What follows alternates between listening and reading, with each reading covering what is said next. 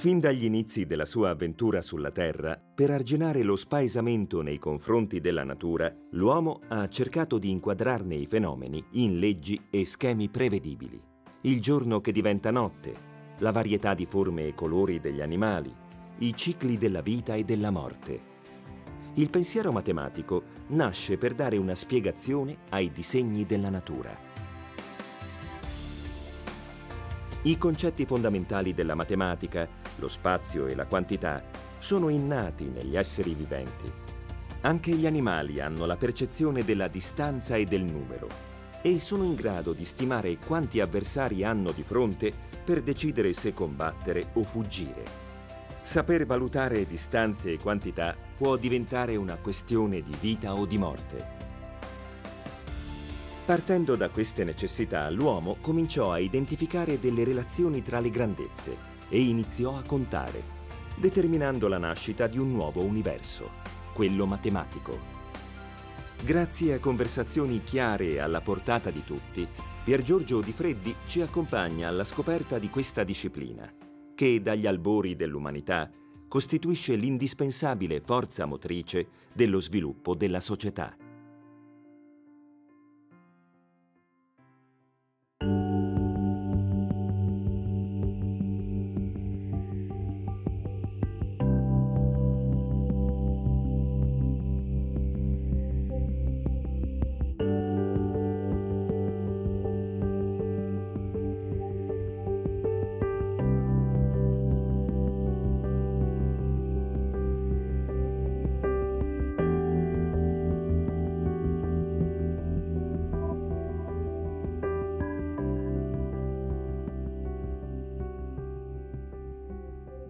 Cos'è il numero che l'uomo lo può capire e che cos'è l'uomo che può capire il numero?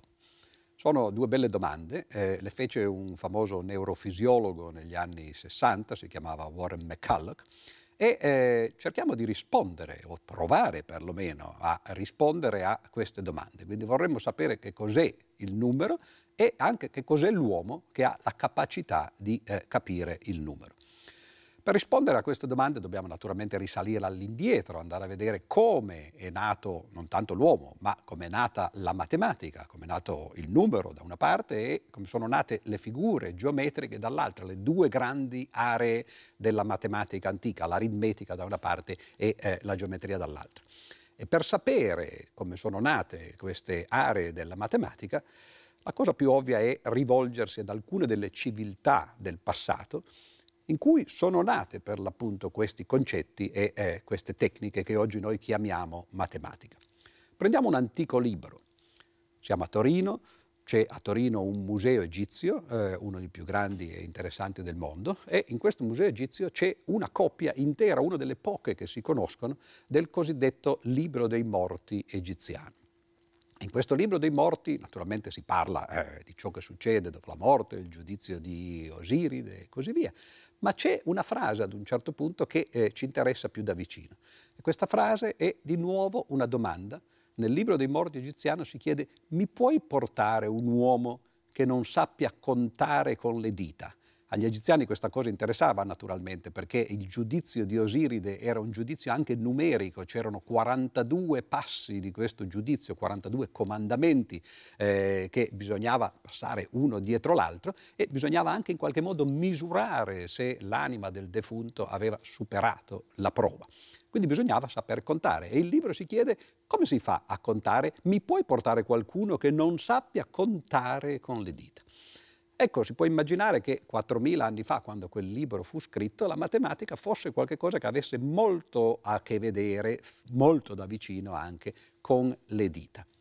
Naturalmente noi oggi ci poniamo questa domanda, è ovvio che quando io faccio vedere un dito, beh, posso immaginare che questo sia una rappresentazione di quello che noi oggi chiamiamo il numero uno, ma c'è una bella differenza tra un dito da una parte che è una cosa concreta e il numero uno dall'altra che invece è una cosa astratta. Qual è il legame fra le rappresentazioni dei numeri e i numeri stessi, i concetti dei numeri? Questi sono eh, i grovigli che dobbiamo cercare di, eh, di panare. Naturalmente si può immaginare effettivamente che agli inizi, agli inizi della storia della civiltà, l'uomo abbia cominciato a usare le mani non soltanto come strumenti, naturalmente le mani sono ciò che ci distingue in parte essenziale da altri animali antropomorfi come le scimmie, noi le usiamo come strumenti e uno degli usi che noi abbiamo fatto delle nostre mani è per l'appunto l'uso per contare.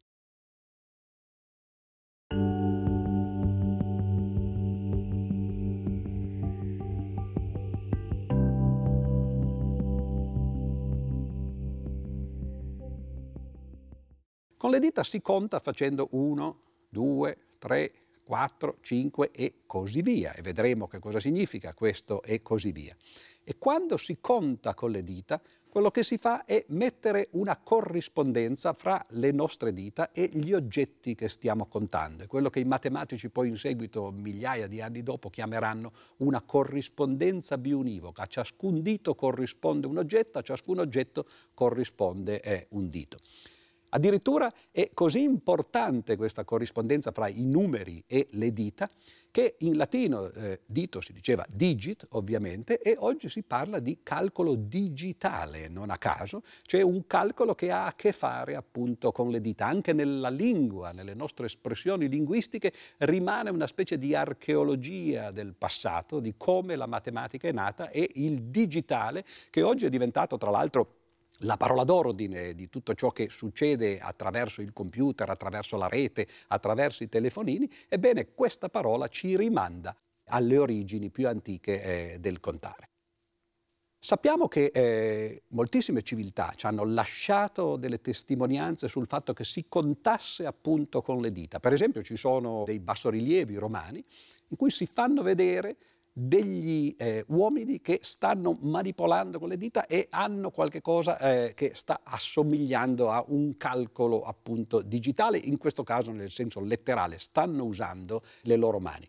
Sappiamo tutti che eh, ci sono eh, rappresentazioni, ma probabilmente l'abbiamo eh, fatto noi stessi da bambini e forse anche da adulti. Abbiamo giocato ad un gioco che si chiama la morra e questo gioco è un gioco in cui si usano le dita, si, si calcolano i numeri, si scommette sulla loro somma per esempio, si scommette se saranno pari o dispari, tutti concetti su cui poi ovviamente dovremo ritornare in questa nostra storia della matematica dall'antichità eh, fino ad oggi.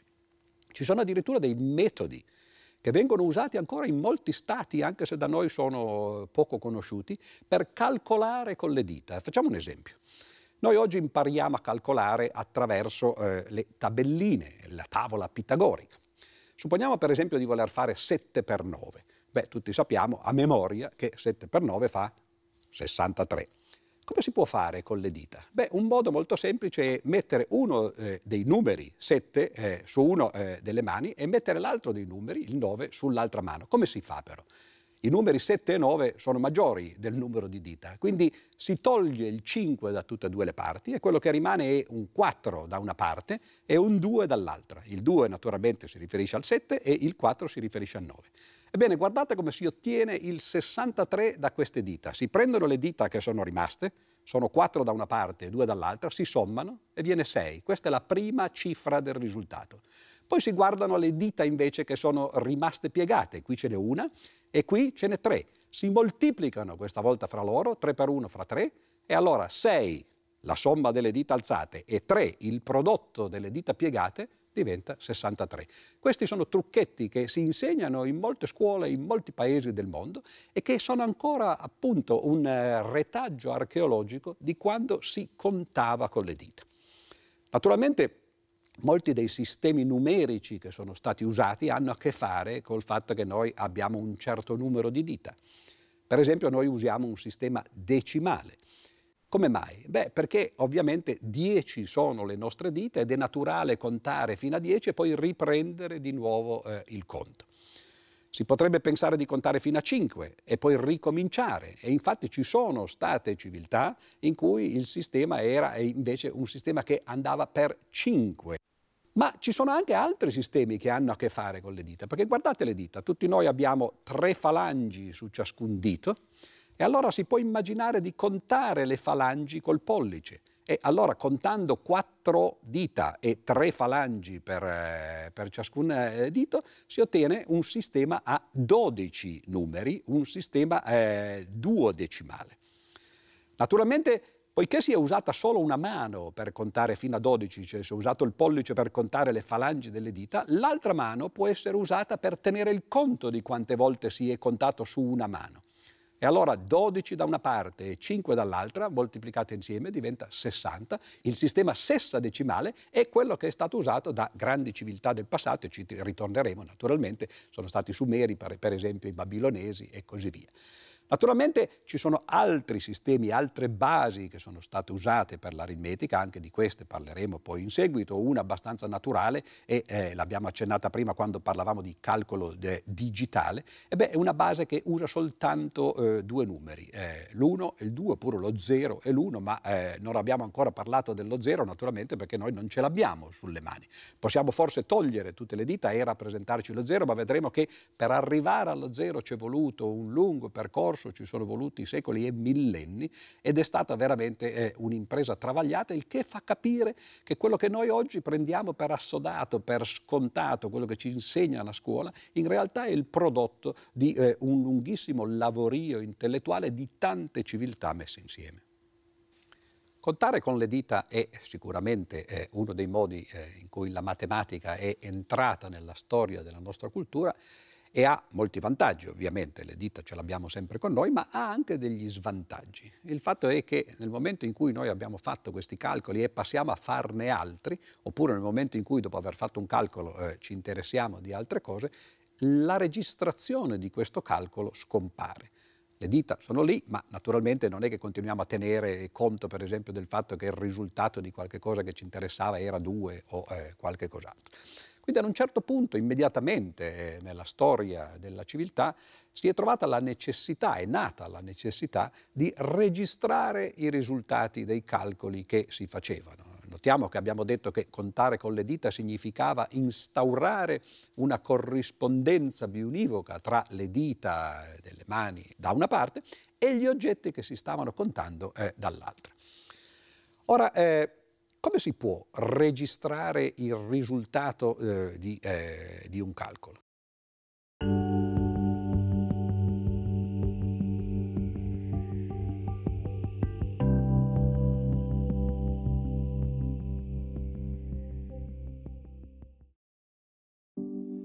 Fin dall'età più remota, l'uomo ha sentito l'esigenza di registrare i suoi conteggi e lo ha fatto utilizzando gli oggetti a sua disposizione bastoni di legno, ossa o pietre, su cui effettuava delle incisioni. Una delle più antiche testimonianze del calcolo umano è l'osso di Ishango, il perone di un babbuino risalente a circa 30.000 anni fa, sul quale si trovano incisi dei segni che rappresentano la scrittura primordiale di un'operazione matematica. Oltre alle incisioni, un metodo largamente utilizzato per tenere traccia dei numeri era quello dei nodi, che potevano avere dimensioni differenti per indicare valori diversi. La civiltà inca sviluppò uno strumento decisamente sofisticato, formato da corde annodate di vari colori, chiamato kipu.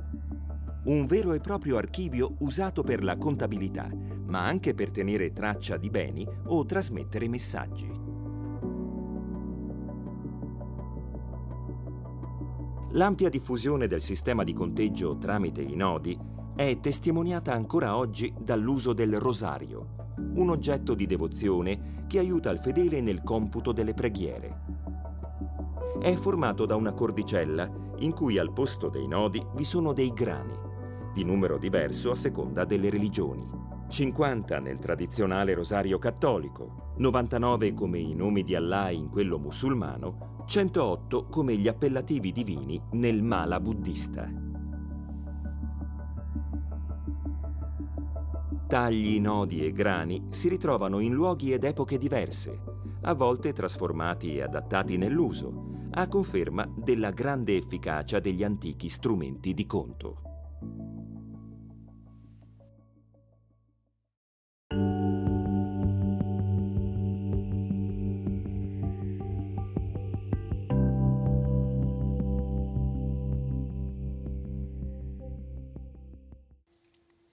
Dita, tacche o intagli, chicchi di rosari, nodi. Abbiamo visto molti modi di rappresentare i numeri, ma ci manca eh, quello più fondamentale, quello che ci serve per calcolare. Da dove deriva la parola calcolo? Chi di voi eh, ha avuto la sfortuna, come ho avuto io, eh, di avere i calcoli al fegato, al rene, eccetera, a cistifellea, e beh, sa che cosa significa calcolo. Calcolo è una pietruzza, una pietra. E come mai il, la parola calcolo, che è così fondamentale della matematica, ha a che fare con le pietre? Beh, perché le pietre sono uno dei modi più naturali per contare e per tenere un resoconto eh, dei calcoli. Ad esempio, supponiamo che si voglia contare un gregge di pecore, per esempio. E cosa si può fare? Beh, ogni volta che passa una pecora si mette una pietruzza e alla fine, quando è passato tutto il gregge, il gregge è rappresentato in maniera iconica eh, attraverso questo mucchietto eh, di pietre. I calcoli stanno effettivamente agli inizi del processo matematico, agli inizi dello sviluppo della eh, matematica, tanto che per l'appunto oggi ancora noi parliamo di calcolo quando intendiamo il calcolo numerico e non naturalmente soltanto eh, la pietruzza. Però per arrivare a qualche cosa che corrispondesse al calcolo nel senso di mettere pietre per contare e che però avesse una memoria storica, e beh, ci è voluto eh, parecchio tempo. E questo è successo nella culla della civiltà, vicino al Tigri e all'Eufrate naturalmente, cioè nel Medio Oriente. È successo soprattutto in un paese che si chiama Elam, El è eh, vocabolo che nelle lingue appunto medio orientali indica la divinità, pensate per esempio a Elohim o a El stesso no, eh, della Bibbia. Elam significa dunque terra di Dio, terra divina. Eh, il regno elamita era una striscia di terra che stava eh, sul Golfo Arabico da, dalla parte eh, dell'Iran. E eh, di pietre che sono state usate nell'antichità per calcolare, sono state ritrovate moltissimi esempi che risalgono a millenni prima della nostra era, dal 9 millenni fino al secondo millennio prima della nostra era. Quindi si parla di una tradizione antichissima. Come mai sono state ritrovate queste pietre? Come fanno gli archeologi a capire che una pietra stava a indicare dei numeri? Beh, la cosa interessante è che queste pietre che volevano indicare una certa quantità Anzitutto erano fatte in maniera diversa, perché se noi abbiamo 10 pecore non c'è problema a mettere 10 pietruzze, ma se ne abbiamo mille di, pie- di pecore dobbiamo trovare mille pietruzze, insomma la cosa diventa complicata. Presto si è capito che si potevano usare pietre di volume anzitutto e anche di forma differente. Naturalmente bisognava lavorarle in qualche modo. Si potevano per esempio usare dei, eh, delle pietruzze rotonde, dei sassolini rotondi per le unità e poi ad un certo punto, per esempio arrivati a 10, si poteva usare un sassolino della stessa forma, però più grande, esattamente come si fa nei rosari. E ci sono rimaste, ci sono pervenute eh, pietre di forma eh, più svariata, ci sono appunto ovviamente le sfere, ci sono dei coni, ci sono dei cilindri e poi naturalmente anche le forme dopo un po' eh, cominciano a ripetersi e quindi si usano dei trucchi, per esempio si fa un buco dentro una sfera oppure si fa un buco dentro un cono per indicare che quello è un'unità superiore una sfera bucata magari vale 10 volte quello che la sfera intera valeva no? e eh, così via. Ma ancora eh, non è facile capire come sia possibile trovare delle pietre, per esempio rotonde, e capire che quelle identificavano dei numeri. La cosa interessante è che se si voleva rappresentare attraverso un certo numero di pietre di varia forma eh, e, e di varia dimensione un certo numero, quello che si faceva era metterle insieme. E allora si faceva un involucro di argilla, una bolla come veniva chiamata, dentro la quale si mettevano queste pietre. La bolla veniva chiusa e veniva consegnata insieme per esempio al gregge. Prendete per esempio un pastore che doveva portare un gregge di pecore da una parte all'altra perché era semplicemente eh, l'intermediario tra un proprietario ed un altro.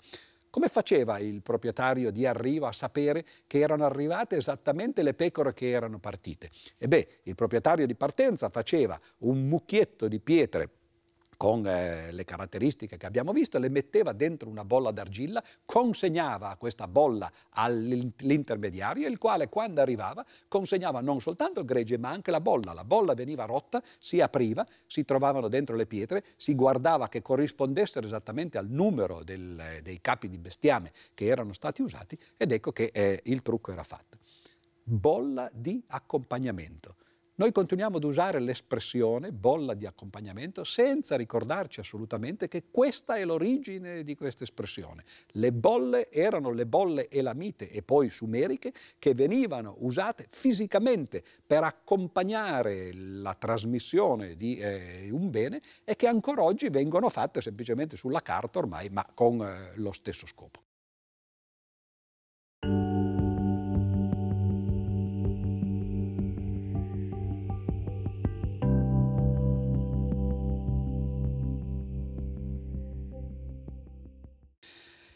Questo è quello che è successo appunto tra il nono e il secondo millennio prima eh, della nostra era.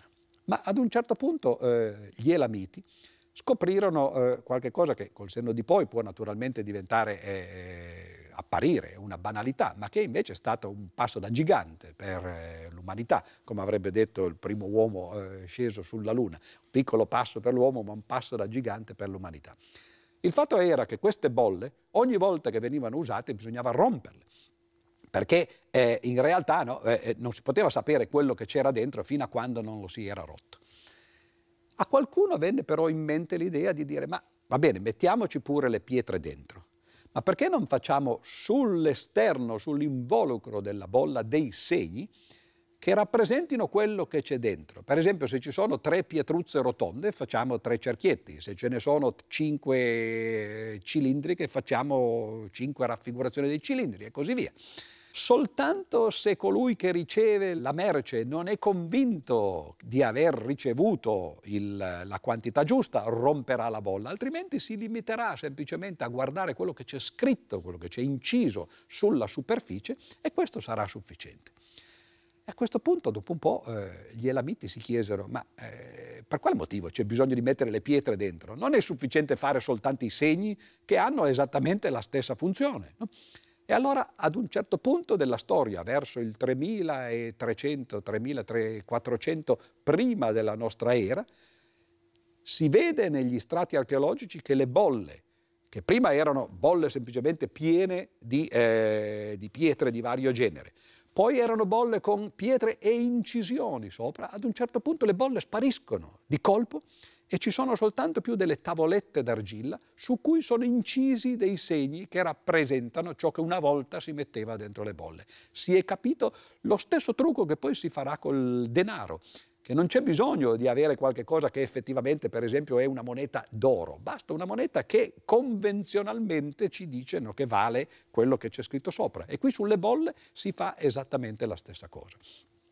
Queste bolle vengono trasferite, sono sempre bolle di accompagnamento, non ci sono più i calcoli, le pietruzze che una volta c'erano, ci sono solo più i segni, ma a volte vicino a questi segni, perché magari si stanno trasferendo due o più tipi di merci. Allora si fanno i segni che corrispondono ai numeri e vicino si fanno dei disegni che corrispondono a ciò che viene numerato. Ci sono bolle in cui si vedono i segni numerici e si cominciano a vedere dei segni pittografici che sono l'inizio della scrittura.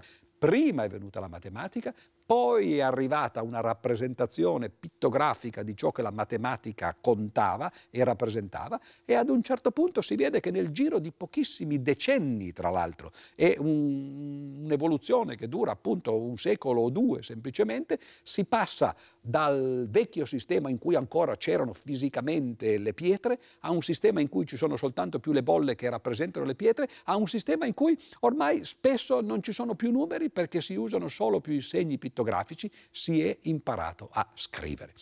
E questo è il momento, appunto circa 3.000 anni prima della nostra era, quindi 5.000 anni fa, in cui arriva il linguaggio come sottoprodotto agli inizi della notazione eh, numerica. Questo linguaggio verrà immediatamente e probabilmente in maniera indipendente eh, sviluppato anche dai Sumeri, dagli antichi Sumeri più o meno eh, nello stesso periodo, ma eh, i Sumeri faranno naturalmente qualche passo avanti. I Sumeri tra l'altro useranno un sistema numerico che è un sistema sessadecimale. Sessadecimale significa eh, in base 60. Abbiamo visto eh, poco fa eh, come può essere nata l'idea del 60, le 12 falangi eh, delle, dita, eh, delle quattro dita di una mano e 5 volte contate con l'altra mano, quindi 5 per 12 fa 60. Eh, di nuovo sembra una cosa strana non sembra naturale, eppure anche di questo rimangono eh, delle tracce archeologiche perché oggi quando noi calcoliamo, misuriamo gli angoli, continuiamo a misurare gli angoli in gradi che sono 360 gradi, cioè un multiplo di 60.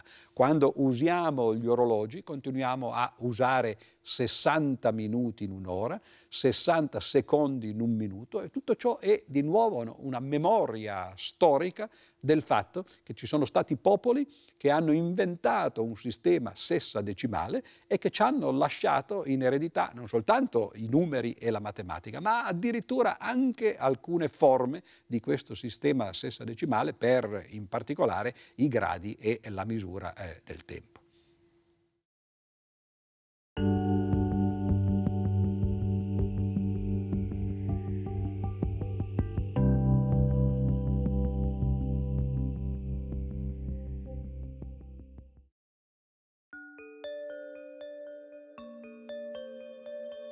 Intorno a 3800 anni fa, i babilonesi controllavano un territorio che era compreso tra i confini degli attuali Iran, Iraq e Siria. La gestione di un impero così esteso era impensabile senza un sistema evoluto nella gestione dei conti e dei numeri. Questa abilità era coltivata in scuole dove gli aspiranti scribi fin da bambini imparavano a leggere, scrivere e a fare calcoli. Come supporto utilizzavano tavolette d'argilla su cui incidevano i famosi caratteri cuneiformi.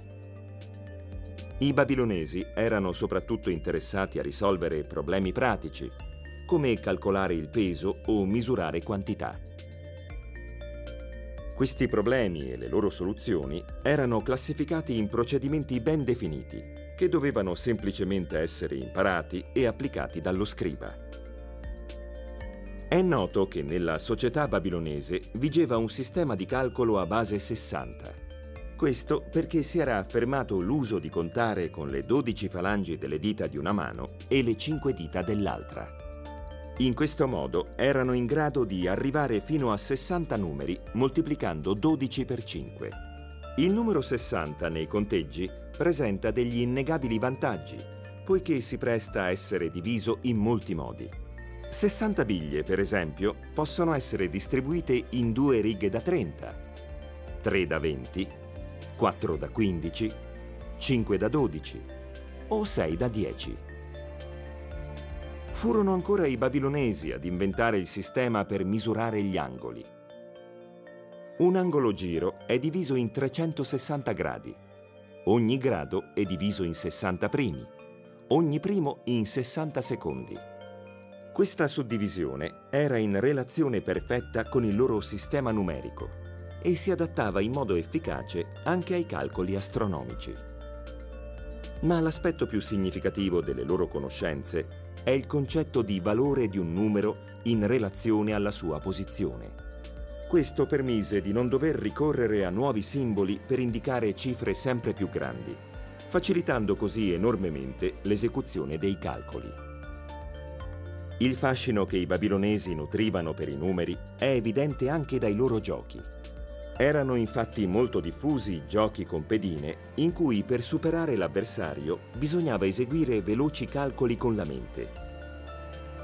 Il famoso backgammon, giocato oggi a qualunque latitudine, deriva proprio da una versione inventata dai babilonesi circa 5.000 anni fa.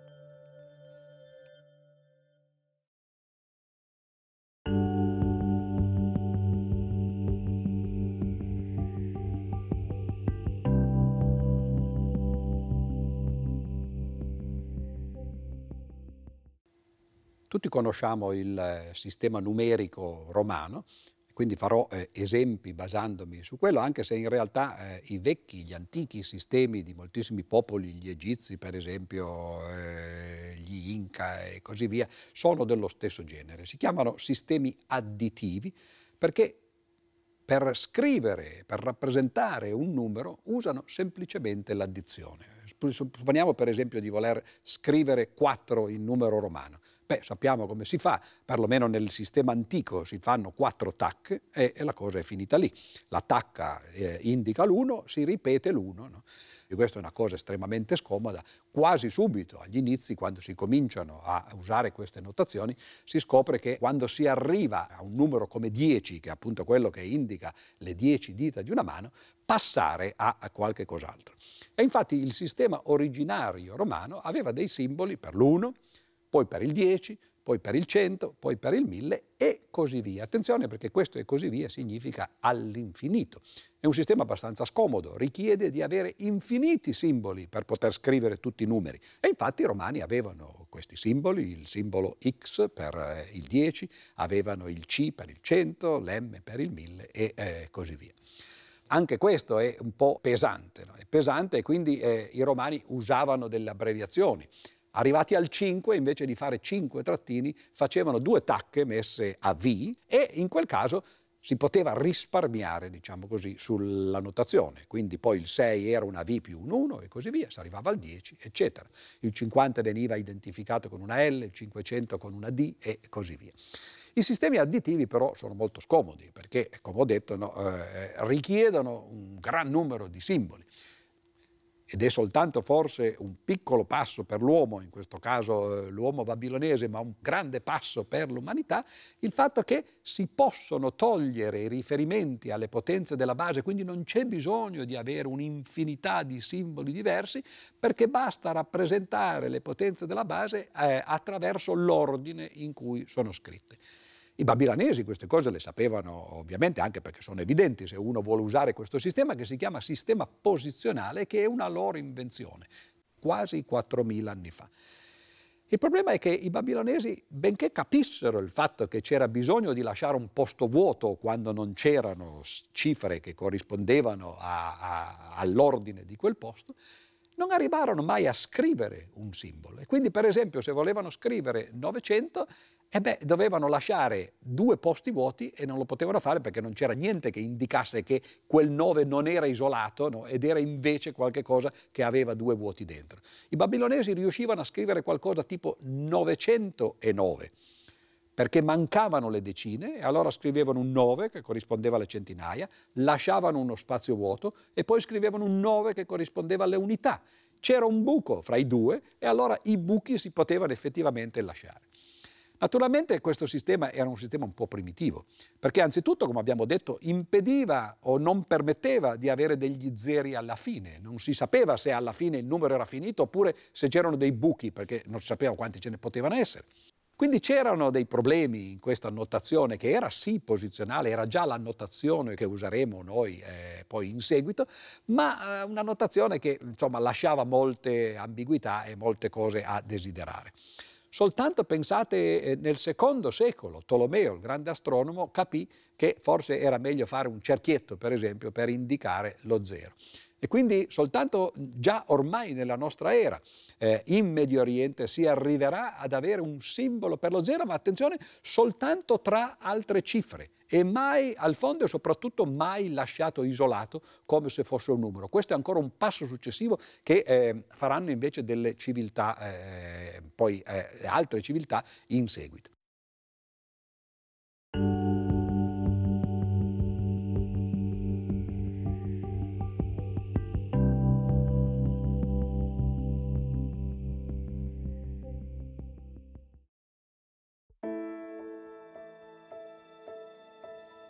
L'antico Egitto fu teatro di uno dei primi fondamentali sviluppi della matematica.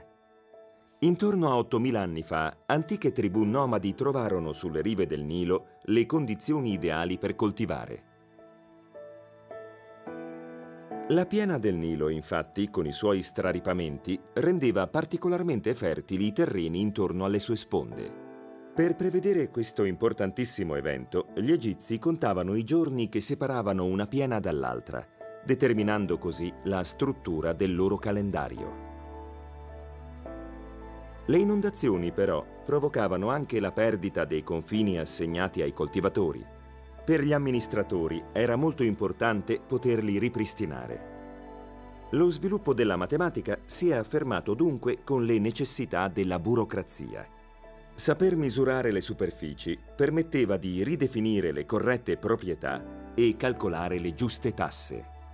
Il sistema per effettuare le misurazioni delle lunghezze era basato sulle parti del corpo e aveva come base il cubito, cioè la lunghezza dell'avambraccio dal gomito alla punta delle dita. Il cubito era composto da sette palmi, mentre un palmo era formato da quattro dita. L'unità di misura utilizzata per i terreni era una striscia di terra della dimensione di un cubito per 100 cubiti. Gli agrimensori del faraone spesso dovevano misurare aree di terreno irregolari e la necessità di fare calcoli sempre più complessi fece di loro i primi matematici della storia.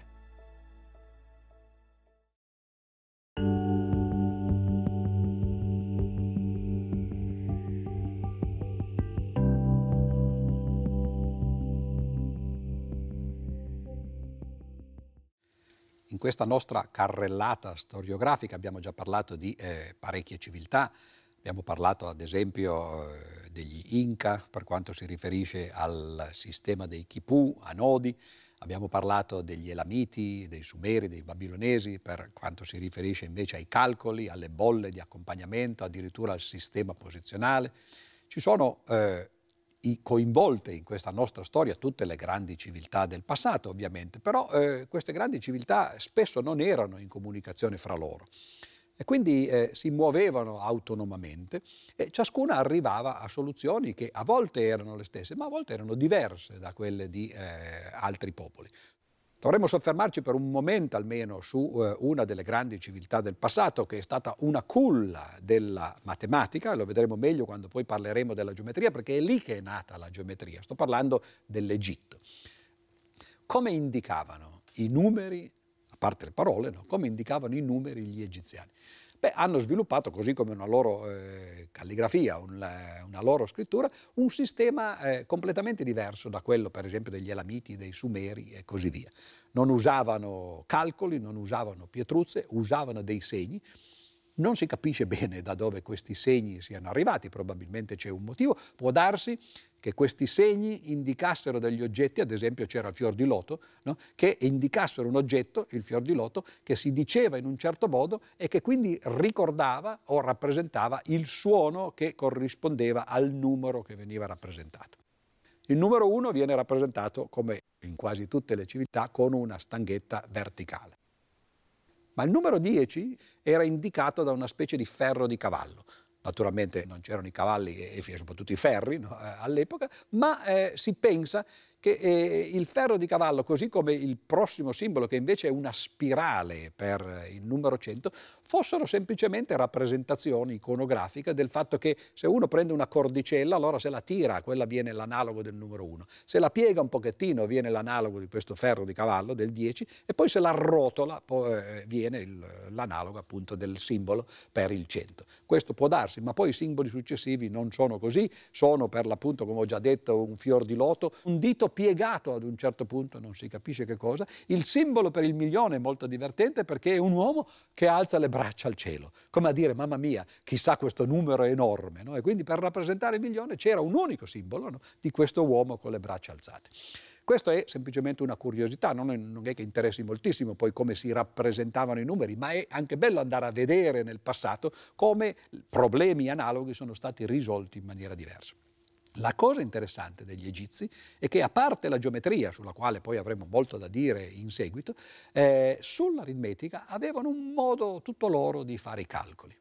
Anzitutto eh, nel fare i calcoli eh, con numeri interi, per fare le moltiplicazioni per esempio, beh, li facevano in una maniera che è molto interessante, è l'analogo di quella che usano oggi i computer, li facevano in base 2 nonostante avessero un sistema decimale come il nostro. Questo è ancora il modo in cui i computer oggi fanno i calcoli, benché noi usiamo il sistema decimale, i computer li fanno nel sistema binario ed è esattamente quello che facevano gli egizi.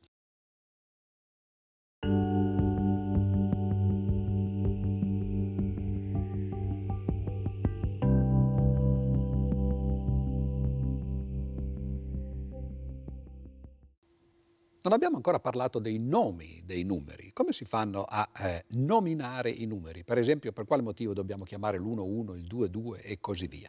Questa è una lunga storia naturalmente, il problema non è come noi eh, oggi chiamiamo eh, i numeri, ma come agli inizi sono stati chiamati. Soprattutto c'era bisogno di dare dei nomi che in qualche modo ricordassero, che fossero facili da ricordare eh, i numeri stessi. Una volta che si è stabilito un modo eh, per contare con eh, le dita, si potrebbe chiamare il numero 1 pollice, indice, medio, anulare, mignolo. E questo è quello che si fece in molte civiltà. Il nome del numero 1 era pollice, il nome del numero 2 era eh, indice e così via. Quando poi a volte si passava a numeri eh, successivi, beh, ci sono tanti modi. Per esempio si potrebbe dire pollice destro agli inizi e poi pollice sinistro. Questo diventa un po' lungo, qualcuno preferì arrivare al 5 e chiamare il 5 mano e poi eh, così via. Però eh, queste sono convenzioni, ce ne sono tante. La cosa più ovvia era comunque fare riferimento a parti del corpo, perché quelle sono immutabili. E in effetti ci sono testimonianze sul fatto che queste parti del corpo venivano usate per contare anche numeri molto grandi, perché noi abbiamo appunto dieci dita, ma abbiamo anche eh, eh, i piedi oltre che le mani. Quindi possiamo contare le dita dei piedi, possiamo contare le falangi, possiamo contare i pugni, le parti del corpo, per esempio gli avambracci, eh, le, le, spalle, le orecchie, le, e si andava avanti così no, fino a raggiungere addirittura centinaia di nomi per centinaia di numeri. Ci fu un momento nella storia però in cui le cose cambiarono, perché arrivò qualche cosa che divenne più stabile ancora e, e, e più immediato come riferimento delle parti del corpo e fu l'alfabeto. L'alfabeto fu inventato dai Fenici verso il 1500 prima della nostra era, quindi 3500 anni fa, l'alfabeto come noi lo conosciamo, 22 lettere che poi si riprodussero anzitutto nel Mediterraneo, nel Medio Oriente, moltissime nazioni del mondo, anche quelle lontane ormai dal Mediterraneo, hanno eh, in qualche modo interiorizzato questo nucleo dell'alfabeto eh, fenice.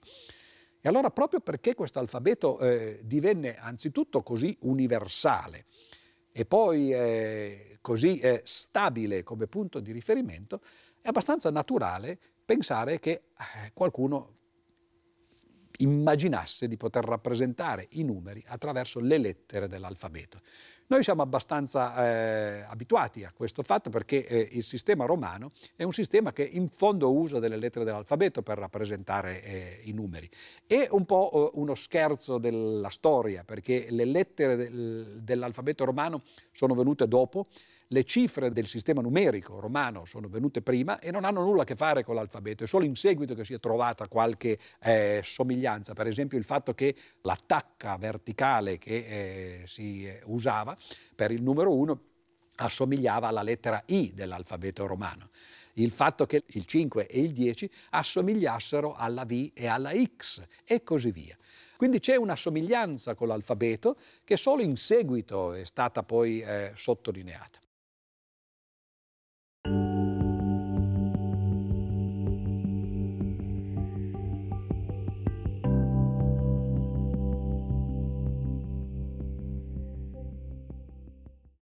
Ci sono popoli che hanno invece usato l'alfabeto direttamente per enumerare eh, i numeri, per nominare i numeri. E sono in particolare i greci prima e eh, gli ebrei in seguito. C'è un problema. Il problema è che gli alfabeti greco e eh, ebraico eh, hanno poche lettere. Abbiamo detto che i fenici ne avevano 22, eh, i greci ne avevano 24, ne avevano un paio di più. Eh, 24 è un brutto numero perché non è divisibile per 9. Voi direte che cosa importa questo? Beh, perché ci sono in un sistema additivo come quello dei greci, cioè senza lo zero, ci sono nove cifre che servono per le unità, nove che servirebbero per le eh, decine e nove che servirebbero per le centinaia, dunque 27 ne servirebbero per poter scrivere numeri fino a 999 e invece ce n'erano solo 24. I greci agli inizi fecero eh, di necessità virtù, cioè usarono le prime nove lettere dell'alfabeto per le unità, le seconde nove per le decine e poi le rimanenti eh, sei per eh, le centinaia. Ma poi decisero di uniformare il sistema, quindi aggiunsero eh, tre lettere che erano delle vecchie lettere dell'alfabeto, per esempio greco, per esempio il digam, arrivarono a 27, gli ebrei fecero poi la stessa cosa anche per il loro alfabeto e con 27 lettere si potevano effettivamente nominare i numeri fino a 999 usando eh, delle lettere.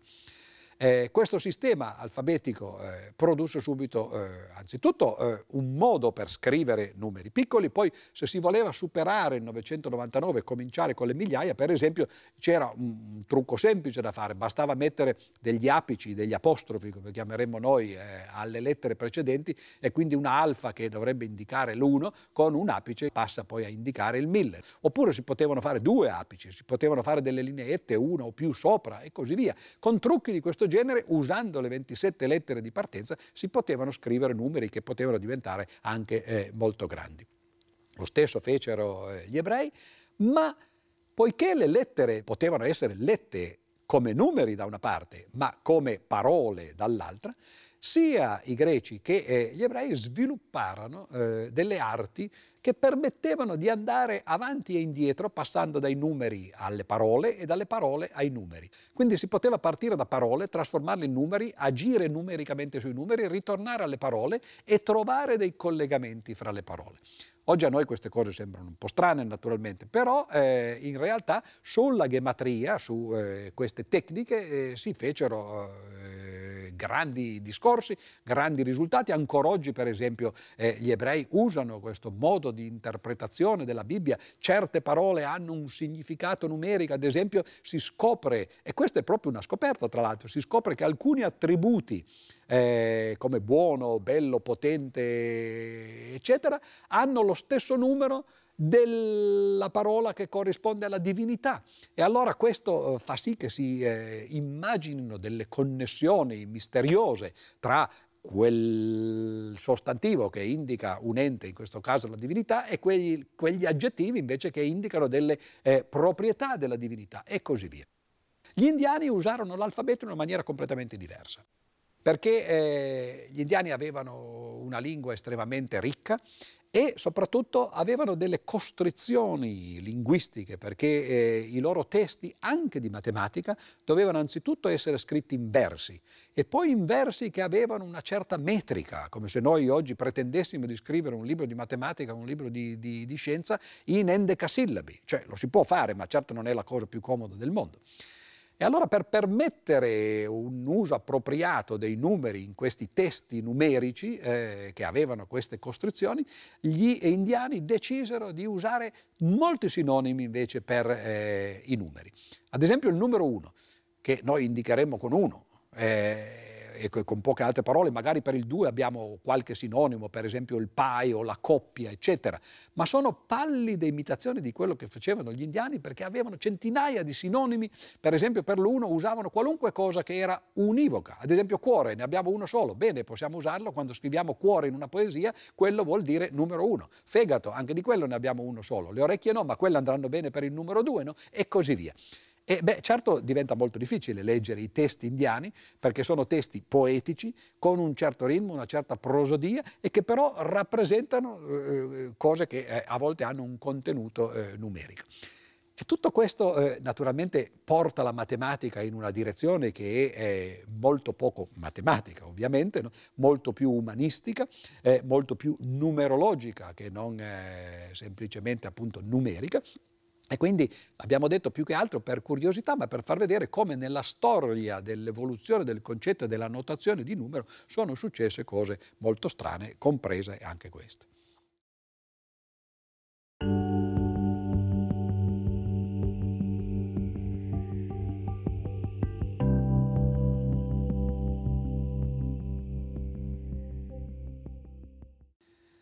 Finora abbiamo parlato a lungo di come è nata la notazione numerica, come si è sviluppato il concetto di numero piano piano, ma eh, non abbiamo ancora parlato di eh, come si facevano i calcoli. Il sistema romano è pessimo per fare conti, perché anzitutto rappresenta i numeri in un sistema additivo, e questo l'abbiamo già detto, ma poi ha quello che a prima vista può sembrare un vantaggio, ma che poi dal punto di vista matematico si rivela essere invece un enorme svantaggio. Ha delle abbreviazioni.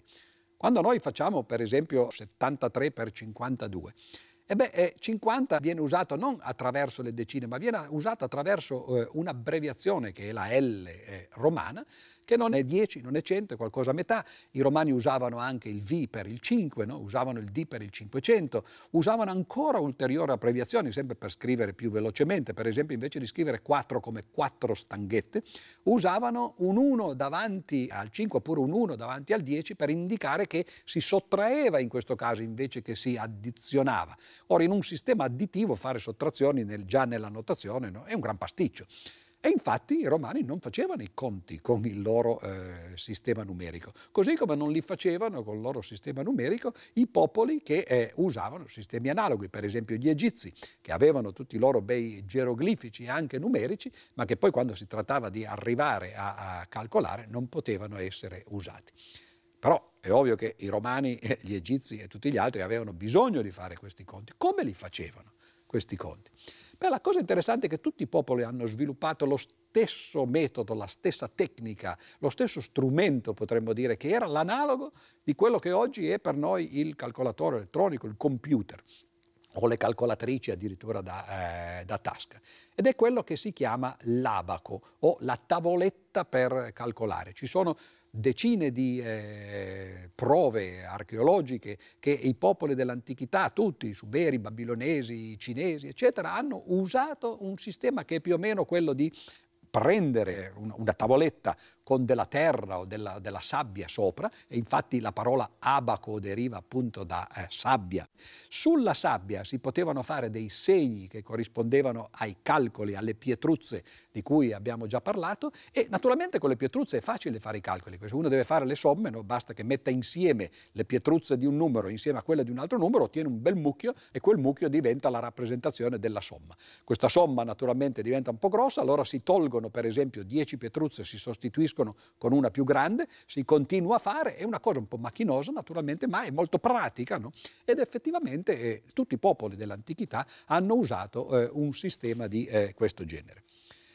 Tutti i popoli, abbiamo detto, hanno usato eh, questo abaco, ma il popolo che è stato identificato con questo mezzo di calcolo in realtà è il cinese. I cinesi lo eh, svilupparono abbastanza tardi, prima lo si faceva naturalmente le, come in tutto il resto del mondo sulla sabbia oppure su una tavoletta di cera come facevano anche per esempio i romani eccetera, ma ad un certo punto i cinesi svilupparono quello che oggi noi chiameremmo il pallottoliere. Per noi l'abaco è il pallottoliere cinese, che è una serie di asticelle su cui vengono infilate delle palline e poi vengono inquadrate in una cornice e questo è esattamente una, un tipo di pallottoliere. Abbiamo imparato forse da bambini, perlomeno io l'ho fatto, quando, forse perché ho una certa età, a fare i conti sul pallottoliere, sull'abaco si fanno esattamente nello stesso modo e attenzione, Può sembrare una cosa ormai antidiluviana, fare i calcoli sul pallottoliere, ma se voi andate in moltissimi paesi dell'estremo oriente, voi vedete che i conti ancora si fanno in questo modo, non perché i cinesi non abbiano la, i, i, soldi o la, la, la, possibilità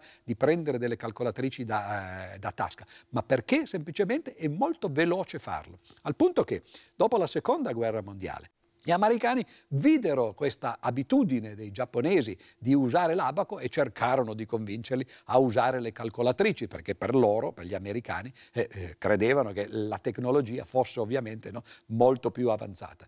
Fecero addirittura una sfida, si prese il più grande esperto, il, il più veloce esperto calcolatore eh, del, della truppa americana, si fece arrivare il eh, più veloce esperto di abaco e non ci fu storia. Si fecero cinque calcoli e, e quattro volte su, eh, su cinque il eh, calcolatore sull'abaco giapponese fu più veloce del calcolatore americano sulle calcolatrici dell'epoca. Quindi è interessante vedere come la tecnologia del passato sia rimasta ancora ben viva no? Eh, anche nel presente e che non necessariamente ciò che viene dal passato sia eh, meno efficiente o eh, meno veloce di quello che viene eh, dal, dall'attualità o addirittura dal futuro.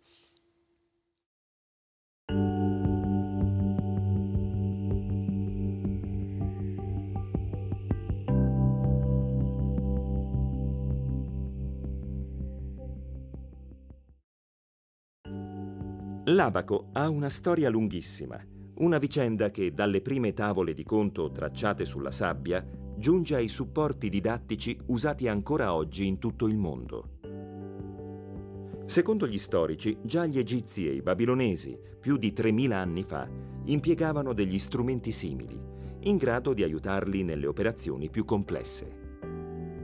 Nell'età classica furono i romani a inventare una versione meccanica portatile dell'abaco, che si diffuse in tutto l'Occidente. Era diviso in due parti e formato generalmente da cinque gettoni scorrevoli, che si potevano spostare con facilità, rendendolo uno strumento utile e veloce per i conti quotidiani. Questo modello rimase normalmente in uso fino al Medioevo, quando in Europa vennero introdotti il sistema decimale arabo-indiano e i nuovi metodi di calcolo. È in Oriente che l'abaco ha conosciuto il maggiore sviluppo. Oltre 2000 anni fa i cinesi ne utilizzavano uno montato su bastoncini di bambù, il cosiddetto suanpan. Nelle asticelle erano inserite sette palline, cinque nella parte bassa che valevano uno e due in alto dal valore di 5. Dal suanpan nasce la variante giapponese, il soroban, anch'esso diviso in due parti, ma formato da più file e con 5 dischetti invece di 7. Il soroban gode ancora di grande popolarità in Giappone, dove ogni anno circa un milione di bambini impara a usarlo nei tanti club dell'abaco esistenti. Anche i russi hanno un modello ispirato all'abaco cinese usato nei mercati e nelle attività commerciali fino al secondo Novecento. È lo shoti, che possiede 10 palline per asta ed è costituito da una tavola unica, senza suddivisioni. Antenato dei moderni calcolatori elettronici, nonostante la semplicità, l'abaco è stato uno dei più importanti strumenti di calcolo della storia della matematica e rappresenta un simbolo dell'evoluzione dell'umanità.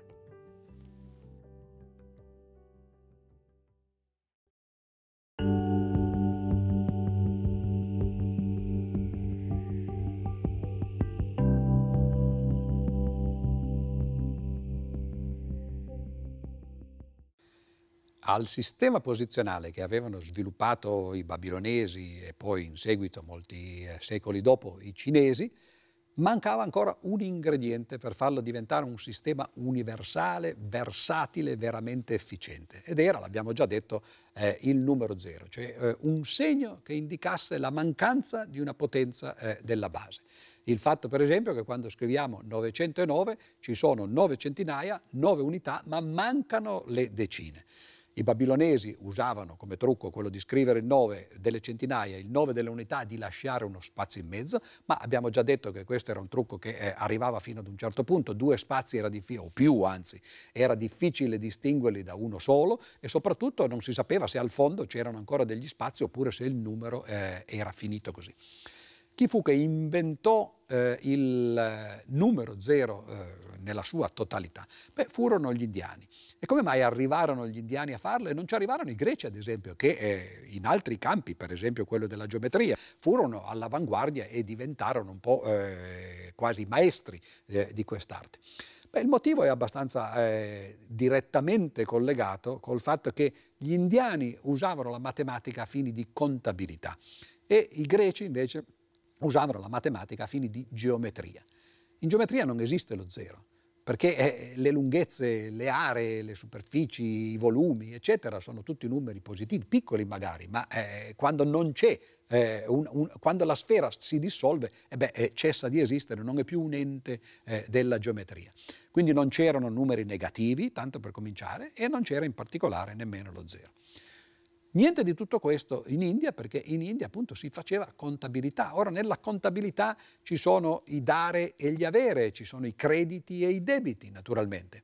E lo zero non è nient'altro che il pareggio di bilancio, il dire che i crediti e i debiti sono eh, appunto alla pari. E quindi diventa naturale introdurre non solo lo zero ma anche i numeri negativi. Come indicavano gli indiani i numeri negativi e i positivi? Li indicavano con i colori non avevano simboli come il nostro più eh, e meno e usavano i colori, eh, in particolare usavano il nero eh, per i numeri negativi e il rosso per i numeri positivi. Notate che sono esattamente i due colori che ancora oggi noi continuiamo ad usare perlomeno nel nostro linguaggio. Noi diciamo siamo andati in rosso. Abbiamo invertito i colori perché eh, intanto sono convenzionali e quindi per noi rosso è eh, diventato il simbolo del negativo e dire il conto è andato in rosso vuol dire che noi scriviamo il bilancio del conto con l'inchiostro rosso, cioè è un numero eh, negativo. Ma questo, come ho detto, è una convenzione. La cosa importante è che gli indiani riuscirono a eh, capire che c'era bisogno di un concetto come, il, come lo zero che identificasse l'analogo del vuoto, del nulla, per esempio, che nella loro filosofia era, eh, tra l'altro, un concetto estremamente utile, estremamente centrale, a differenza di nuovo della filosofia greca, dove il vuoto eh, non esisteva, la natura aborrisce il vuoto naturalmente, no? e eh, dove il nulla non esisteva perché Parmenide aveva deciso che il non essere non poteva esserci, per l'appunto, col suo famoso paradosso. Quindi vedete come anche lo sviluppo della matematica ovviamente deriva in parte dalle abitudini, dalla pratica eh, che veniva eh, fatta di, di, queste nozioni che venivano sviluppate, quindi il fatto di usare la matematica per la geometria oppure per la contabilità portava in direzioni diverse, ma anche la filosofia aveva un influsso diretto, il fatto che gli indiani parlassero di vuoto, di nulla eh, e, che, e, che, lo considerassero come centrale nella loro filosofia e che i greci facessero esattamente il contrario, fece sì che furono poi gli indiani a sviluppare appunto il concetto dell'analogo, del vuoto e del nulla in matematica che eh, zero. Come lo indicavano gli indiani questo zero? Lo indicavano eh, con, con, con, un cerchietto, come ci si può immaginare, un cerchietto vuoto, a dire che non c'è niente dentro. Il cerchietto vuoto è anche il simbolo che noi otteniamo quando prendiamo un calcolo, cioè una pietra, e la togliamo dalla sabbia e rimane un buco che possiamo rappresentare attraverso un cerchietto. Gli indiani usavano anche un cerchietto pieno, a dire il vero, per indicare il lo zero, eh, un cerchietto che in ogni caso comunque indicava il concetto di vuoto, e questo era il nome dello zero in, in indiano, Shunya o Shunya, che significava per l'appunto eh, vuoto o zero allo stesso tempo.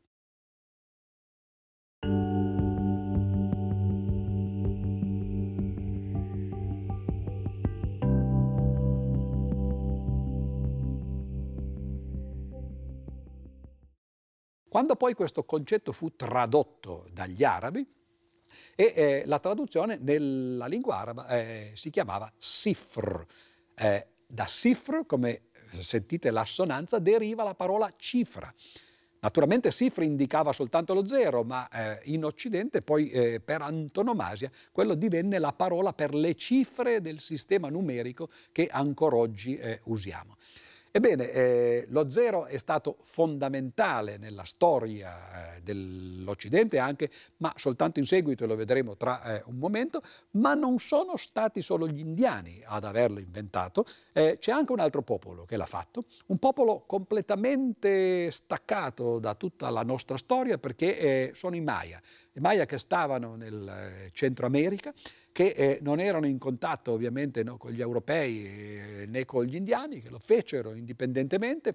I Maya svilupparono un sistema eh, in base 20 invece che eh, in base 60 come i babilonesi o in base 10 come invece quasi tutti eh, i popoli, compresi noi eh, oggi.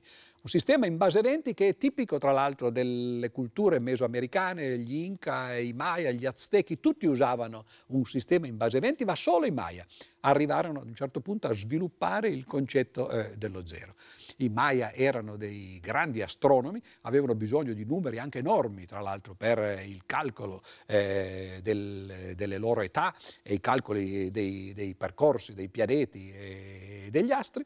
E, eh, a questi due popoli, cioè agli indiani da una parte e ai Maya, agli altri indiani, quelli che eh, Colombo eh, credeva essere gli indiani dall'altra, è dovuta, diciamo così, la riconoscenza del mondo intero perché con l'arrivo dello zero finalmente l'evoluzione del concetto di numero era eh, completata, si aveva un sistema posizionale in cui c'erano dieci cifre, come eh, fecero appunto gli indiani, compreso lo zero, Dieci cifre che potevano indicare da sole le unità e poi via via le eh, decine, le centinaia, le migliaia, tutte le potenze della base 10 semplicemente in base al loro ordine. E a questo punto si potevano finalmente usare le cifre per fare i calcoli. Nel, eh, nel VI secolo della nostra era gli indiani avevano trattati che facevano le moltiplicazioni, ad esempio, esattamente nello stesso modo come le facciamo noi, mettendo i due numeri uno sotto l'altro o uno eh, perpendicolarmente all'altro, facendo i calcoli usando la tabellina pitagorica, come la chiameremmo noi oggi, e da quel momento la matematica è diventata quello che è oggi.